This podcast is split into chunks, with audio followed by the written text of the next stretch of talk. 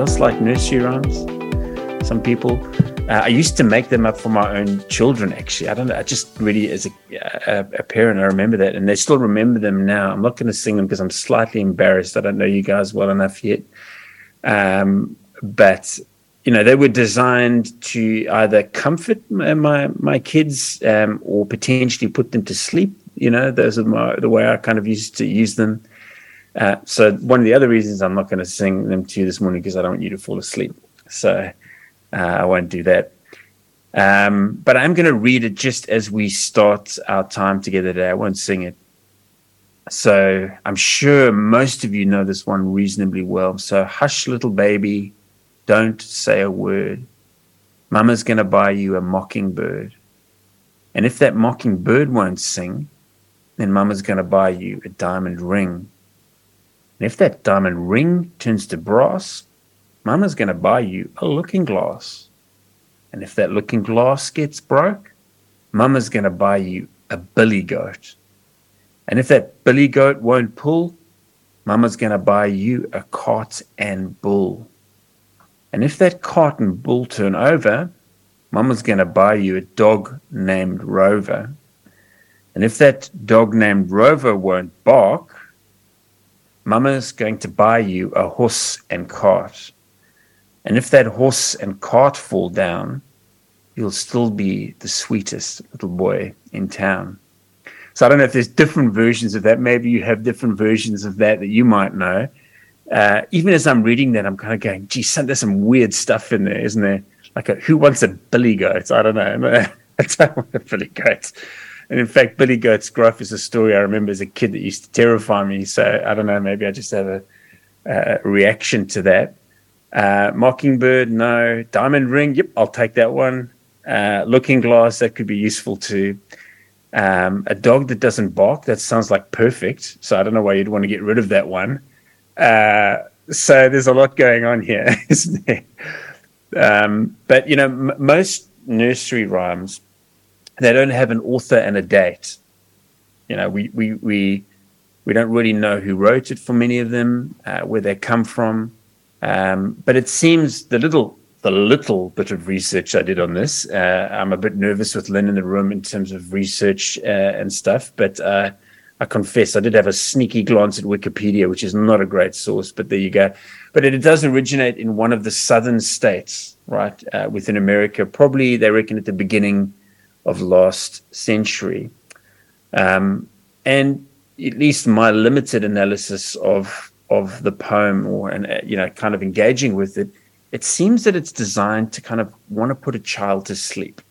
And as a parent uh, those of us that have young kids we know how intense that is and how desperate we want, want our kids to go to sleep. And this this you know nursery i'm hush little baby you know don't cry it's time to go to sleep you know um, and there's a sense I get with this nursery rhyme that the child is restless, uh, battling to sleep, and there's real hope that the song uh, will calm the child as they kind of gently nod off to sleep. Um, but you know, this particular nursery rhyme actually seeks not only to do this, but promises the world to this child. So many benefits. And this is my reading of it by the way disclaimer. So many benefits if they just go to sleep you know. A mockingbird a diamond ring a looking glass a goat a cart a bull a dog a horse. Just please go to sleep you know. Um, and uh, i don't know. I would have gone straight to sleep. That sounds like a perfect deal to me to get all those things you know. Just just pretend you're asleep um, but you know, when you really dig into it, and I think that's why this one has been picked. I suspect who's ever been part of the team that organizes it. The subtleties here are really, really interesting in this nursery rhyme. Um, you know, you know, even if these things break, don't worry. I'm just going to get you a new one. You know, um, I remember my kids how stressful that was when we when they we got them an iPad. You know, when they were going to uh, young and or you know they get their phone or you buy them a toy. And have you ever been in a scenario when it breaks like the next day? Some or, or something like that with a toy and there's this subtle thing oh i'm just going to get you another one. I was like no i can't really afford that. But there's sometimes there's a sense in our culture oh it breaks we'll just get you something else. Um, so there's that happening in the in the nursery rhyme too. Um, but there's also even something a little bit deeper than that um, around uh, that somehow our restless nature can be soothed by getting things. Right? At least that's what I see there. Sometimes our restless nature can be soothed by getting things. So um, now, Jesus, and we've read the, uh, um, uh, I think it was Mary who beautifully read it for us. I think it was the the passage. Um, but I'll, I'll, we'll get to Luke in a second. But um, uh, but you know, Jesus in fact cautions us against wanting more and more stuff. In fact, I think it's not in my notes here, but I think Jesus spoke more about money than any other topic. I could be wrong in that; it's just coming to my brain at the moment. But um, I think Jesus is is kind of in sympathy in some ways with with um, uh, a, a, kind of a reading of this poem in this way. So in Matthew 6, 19 uh, to 21, um, Jesus uh, is in sympathy with the nursery rhyme in the sense that things break, right? The stuff that we have break. Um, he says, Do not lay up for yourselves treasures on earth uh, where moth and rust destroy and where thieves break in and steal but lay up for yourselves treasures in heaven, where neither moth nor rust destroys, and where thieves do not break in and steal. Uh, for where your treasure is, there your heart will be also. So, you know, Jesus realizes things break too. um, but Jesus also cuts against some of the assumptions, the deeper assumptions that may be running through this nursery rhyme, uh, that more and more things can relieve our restlessness. Right? Uh, so life isn't about how many things we have and can get. Uh, no amount of stuff will eventually hush us to sleep from the restlessness and anxiety that we all experience in life. So that, you know, uh, the, the passage that was read, Luke 12, Jesus says, take care and be on your guard. It's like quite an active thing, hey? Like be on your guard against all covetousness or greed. Um, I think that I wrote it down. Was it uh, in in the translation? All kinds of greed. I think was the passage that Mary read. Um, you know, there's there's variations of what greed could look like. For one's life, Jesus continues, does not consist in the abundance of one's possessions. So I think I would suggest, at least, that in this nursery rhyme, uh, that Jesus is warning us against the dangers of consumerism. Uh, and that's kind of what I want to focus in on today. Um, now, again, uh, I've been told both when I when I led a church and my my students tell me I've perfected the art of the disclaimer, so I just have to throw one in quickly before I get into the details. Um, uh, and and that is that I'm a consumerholic. So when I'm sharing some of this stuff with you, I don't I don't want you to to to to hear that I've kind of got this all worked out, right? Um, I I battle with being in this culture as much as all of us do. So I just want to name that as I get into this. This is something I'm struggling with myself um, as I as I share along. So I'm going to share two main thoughts with you, uh, and then I'm going to try give some practical suggestions of what I've tried to do in my own life in terms of thinking some of these through, uh, and in a way that tries to take Jesus' teachings seriously, which is really hard, by the way, isn't it? Um, I, I once, um, gee, I've got to be really careful of rabbit trails when I've got a 25 minute time thing here, but I'll just tell you quickly it's really, really easy to believe in Jesus, much more difficult to follow Jesus, right? I remember getting up to, on Sunday one time at church and said, Hey guys, look, I'm just letting you know I'm done with this following Jesus. And this congregation, like, what do you mean? So I said, believing, yeah, cool. Let's tick box. Yep, no problem. I can do the believing, but but following. I mean, have you seriously read the Sermon on the Mount? like, that's pretty intense. Uh, so you know, I'm I'm I'm I'm battling with that as well. But Jesus, you know, he's he's he's telling us to be on our guard here, uh, and I think for good reason. So the first thought I want to quickly tackle is, um, to think about at least is, uh, which I kind of said already, is more things can't fix our pain and longing. Uh, more things can't fix our pain and longing. Um, and hence, you know Jesus' suggestion: be on your guard when it comes to wanting more and more things. Uh, is worth sitting. Why? Why be on your guard? I mean, that's quite an active stance. Um, you know, Christians like to take moral positions on things. I don't know if you've found that, um, particularly things like sex. I don't know if I'm allowed to talk about that here, but uh, you know, sex is something you can measure, right? So if, if somebody does something wrong in the area of, of sexuality, you know, say sex before marriage, if that's a view that, that one might have, or someone else's sexuality, we can Christians like to take positions on that. No what your position is, because it's something you can measure, right? And um, but greed is much more difficult to measure, much more subtle, isn't it? Is it two SUVs, uh, two flat screen TVs? Um, uh, this gets difficult. Let's rather not talk about it. How, how do we measure greed? It's a tr- it's a difficult one. How how big a wardrobe do we have? How many clothes do we have?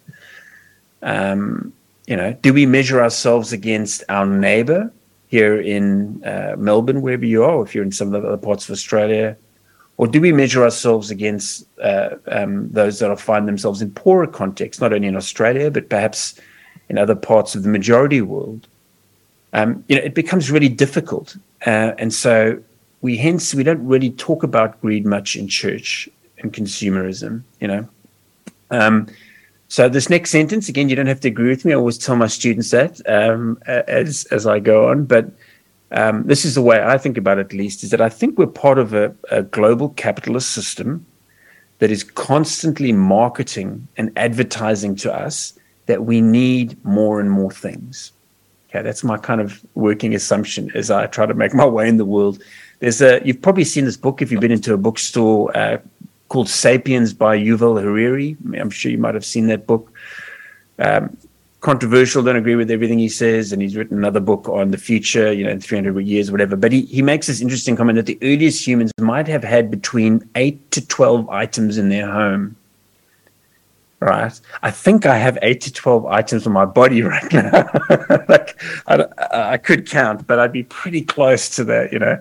Uh, and as you kind of, I would can't show you my whole uh, library space here, but I got a lot of lot of stuff going on here, right? So, um, but this this this advertising system is everywhere, right? Wherever you go, sometimes if you're driving on a road, you just look around. Everybody's there's advertising going on everywhere, you know.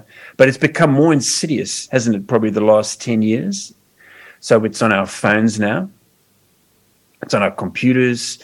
You know, you do a search on something, and all of a sudden, when you when you're next there, something else pops up on your screen. You're going, "Oh, how did they know? Oh, yeah, okay, because they figured out I was, you know, searching this area. And now this is popping out, and um, but it's everywhere. It's you know, in our, one of the reasons we didn't have a TV growing up for the first well with my kids, um, and it was a personal decision for a whole bunch of different reasons. Was just the sheer weight of advertising um, that that was coming through that that system. You know, um, so it's everywhere, um, and this kind of system really wants us to buy more stuff, and it wants us to buy things we don't always need, right?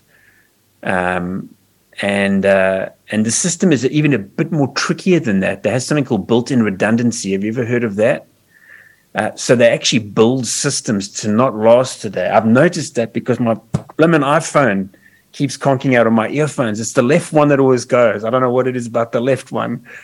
Um, and uh, you know that's so same with washing machines, light bulbs. Uh, uh, they're built in the system, so it actually starts breaking down at some point, so you can buy something else. There's a term for that. Um, and so, uh, you know, those of you who've watched The Matrix, my daughters have started watching it, and it's so nice to watch the early versions with them because, of course, the new ones come out. Um, I can see Rachel. Are you smiling? You're a you're a Matrix fan, maybe, maybe not.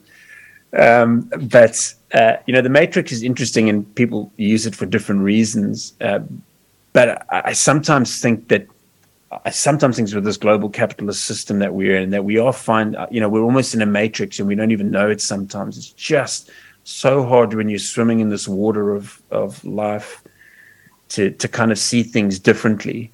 Um, and, uh, you know, it's, it's hard to be content with our old phone that works sometimes or, you know, content with our clothes that are now slightly out of fashion, you know.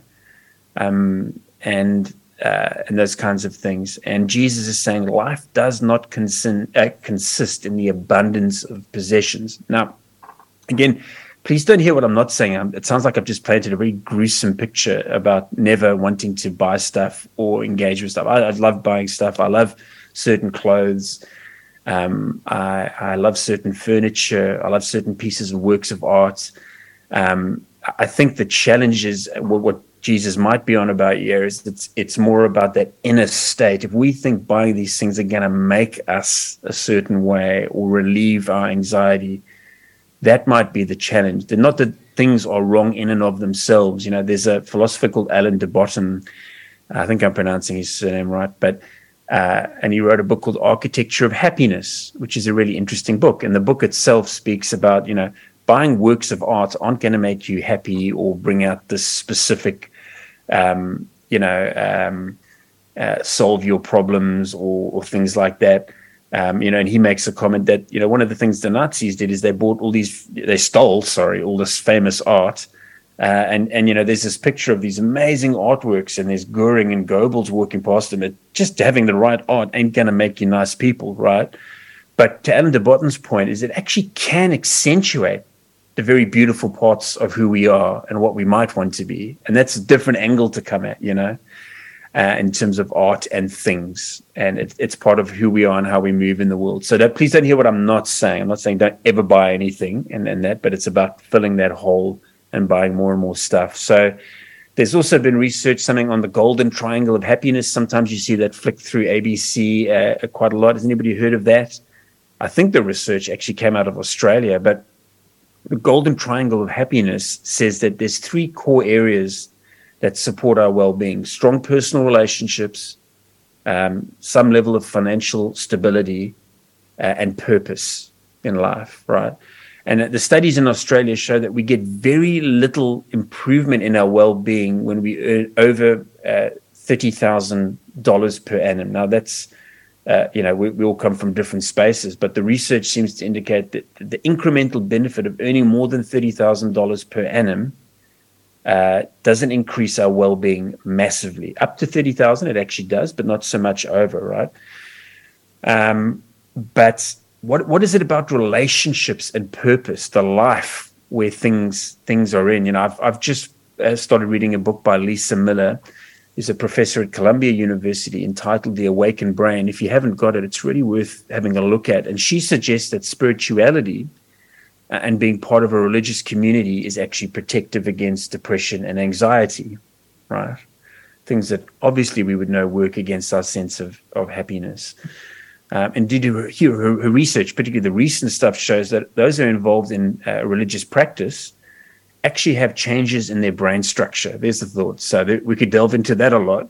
Uh, but in the same way that it would be protective against areas of depression, you know, um, so being part, again, you can see that they're part of the, that triangle of relationships uh, and a sense of purpose.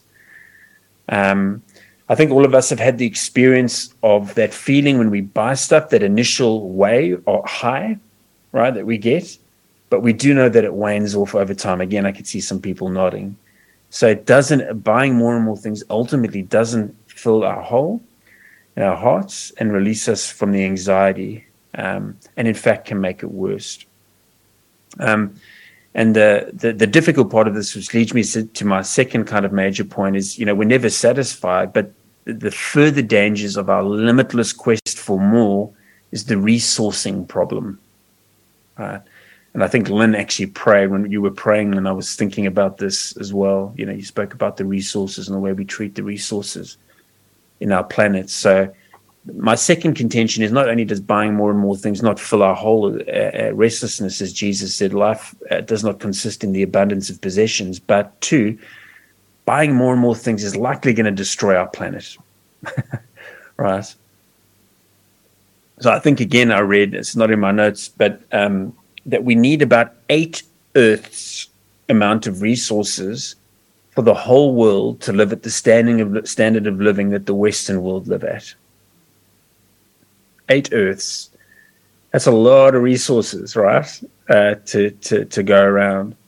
Um, and again, uh, I appreciate that people have different views on climate change and things like that. I'm not going to tell you what to think on that. Um, um, my, my view is that humans are part of uh, creating the climate crisis. That's the direction I take.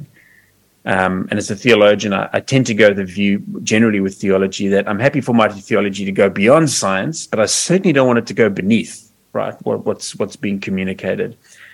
Um, so I think that the science is compelling, um, and and that you know humans are responsible in some way for the climate change that's happening.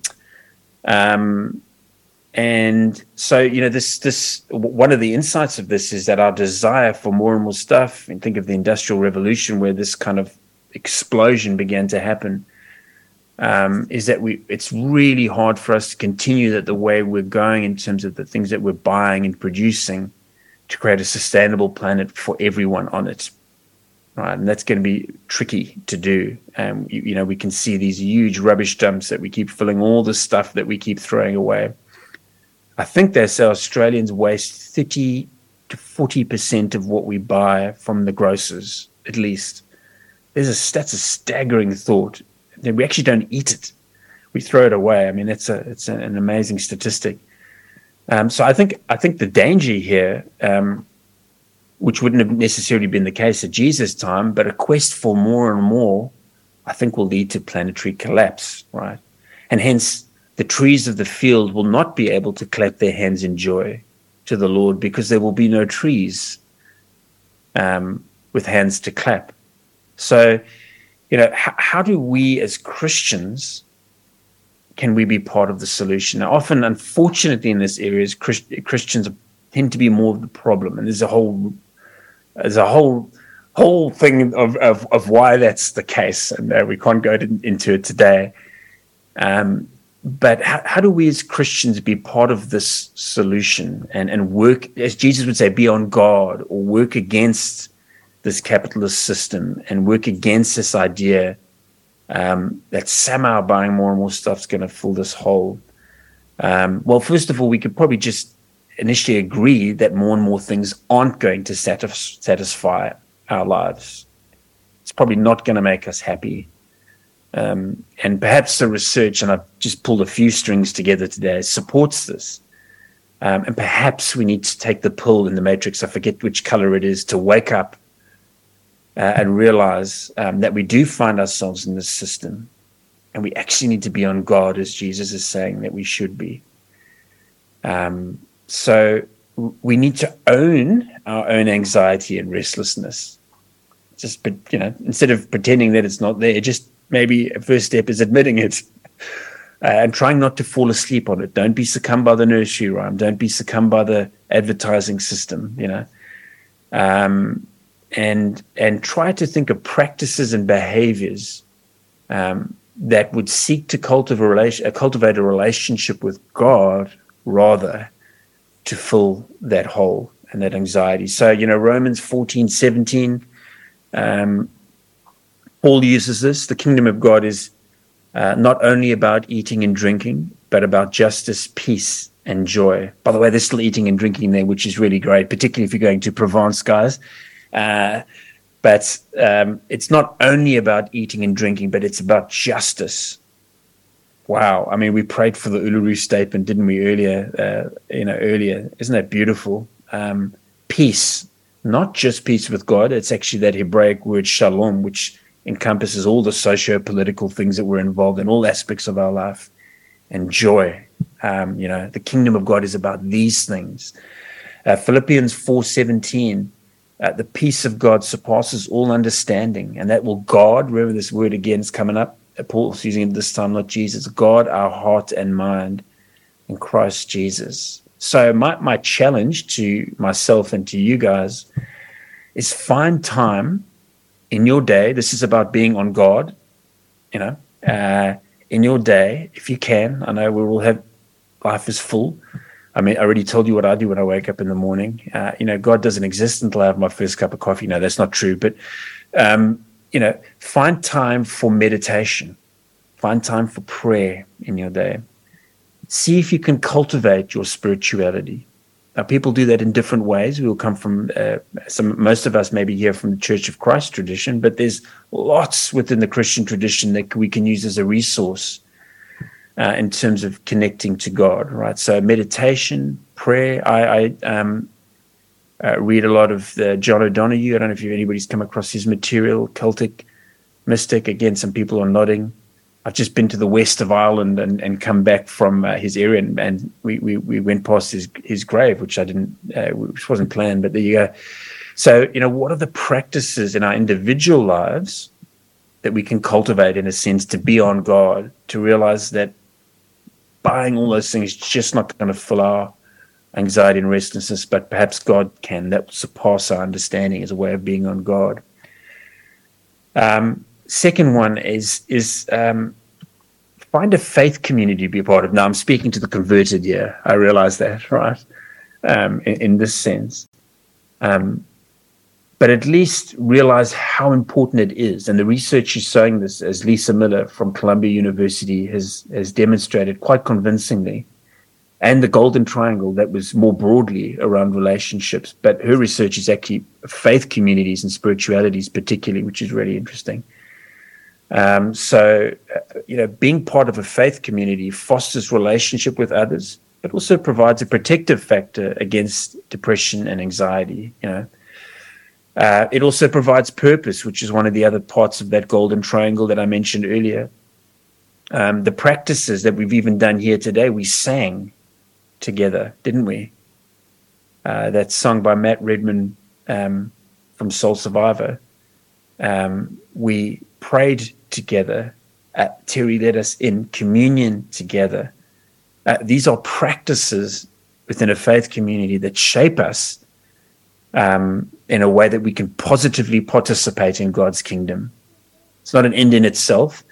It's a way that we come together to foster relationships, um, connect, find a sense of purpose. But then, as Paul said, we you know we we we go out and we bring justice, we bring peace, and we bring joy. And those these practices that we're doing together right now is part of that. So I think I'm talking too long. I think I've got two more minutes. I'm going to give a, a, a few little news uh, th- uh, thoughts um, that I think might be helpful. So how do we how do we be on guard and fight against the matrix global capitalist system? That sounds dramatic. Um, so just a few little things that I've found helpful. Take them or leave them for yourself. Buy sustainable if you can you know, uh, uh, patch your clothing if you can. Sometimes I know it's a bit weird, um, but you know, uh, shop secondhand if you can. Sometimes, not all the time. I get, I get it. I, I, I saw something in Dublin that I just said I have to have. That's me. Yeah. So be kind to yourself. God's not angry with us, but but on the whole, see if we can cultivate more and more of these practices in, in terms of buying secondhand and asking, do I really need that fifth coat? You know, or something like that. Uh, so it's just a question that we ask ourselves. Doesn't mean we won't buy it, but ask the question. Two, uh, eat sustainably. That's a bit more controversial, perhaps for some. If you want, I can send you some of the research that I've written and published in that space. Um, for me, that's been about eating less uh, meat um, for a whole bunch of different reasons, and we can go into. Well, we can't go into that. We don't have time. But uh, if you want, you can email me, and I can send you some of the stuff that I've written on on why that's important as well. Thirdly, use public transport when you can. Hard in Australia, I get it. We're trying. Um, uh, easier in Europe. Uh, you know, you can get a train from Paris to Provence, can't you, in three and a half hours? Um, but I keep talking about Provence. You can see I really want to go back there. Anyway, uh, four, just ask yourself the simple question: Do I need this or do I want this? It's not, it's not bad to want something, but just ask yourself that question because sometimes we get those confused. Uh, I'm getting there. I'll close in a second time. Uh, if if I want this, so that's the fifth thing. If I want this, uh, why do I want this? Would just be a useful next step. Why do I actually want this? I'm a Nottingham Forest supporter who, and the, they've just got back to the Premier League after 20 years. Um, I really want a Nottingham Forest jumper, and I bought one yeah, just to admit that publicly. Um, you know, uh, and uh, you know, do I need it? Probably not you know but just kind of have those kind of questions and then six something that i've tried to do finding it more and more hard to do is a sabbath right try and step away from our devices or your work, whatever that, that is. Um, the Romans didn't like that the Jewish people did that. Uh, they called them lazy. Um, but this is crucial. I, I, can't, for me, this is crucial. You know, um, Eugene Peterson uh, wrote the message. He says we should try start our Sabbath in the same way as the Jewish people did the night before. You know, so 5 p.m., whatever it is. Can we close our computer for 24 hours? I don't know. You know, I find that hard. Um, and and stepping away and and you know we go to sleep. Eugene Peterson says uh, sleeping and God sustains the world. So that's the first part of the Sabbath. God sustains the world. Uh, and then we live as if our work is done. I mean, how hard is that? You know, so it is hard. Sorry, I'm not saying how hard is that. It is hard, but that's part of the Sabbath. So those are things. Uh, again, uh, the danger if we do some of these things that I've just said without tackling the spiritual practices, we're just going to get hard on ourselves, uh, and you know, um, and get overly restless and anxious. We have to have that spiritual component of our practice, our meditation and stuff while we do those actions. So it's contemplation and action working together. Each and of themselves are not the full picture, but particularly if you just try to do all these things, we'll burn out um, and lose the sense of purpose that we're going. So cultivate your spirituality and find and participate in a faith community. Final comments is um, we don't want the baby to be hushed, right? We want the baby to wake up and realize that more and more things won't soothe it uh, so, and this advertising message, who's ever trying to pull us to sleep, they don't really care about us. They really care about themselves and their bottom line. Um, and the, the capitalist system wants us to fall asleep in the moment, right? And succumb to that. But ultimately, though, it knows we're going to stay restless and anxious, and it builds stuff in the, into the system to make sure that we do. Uh, but Jesus reminds us uh, that in this life we will have trouble. We will have trouble. We will have trouble. We will have trouble, just to emphasize that. But take heart because I've overcome the world, is what Jesus says, right? So, trouble, yep, this is it. We know life is difficult. M. Scott Peck, first sentence of his beautiful book, The Road Less Traveled. Life is difficult, right? But take heart, I've overcome the world. Uh, so let's be on our guard, but let's do it in a way where we take serious our own spiritual journey for ourselves but also participate in a faith community in terms of cultivating relationships and purpose as we go along. God bless you all.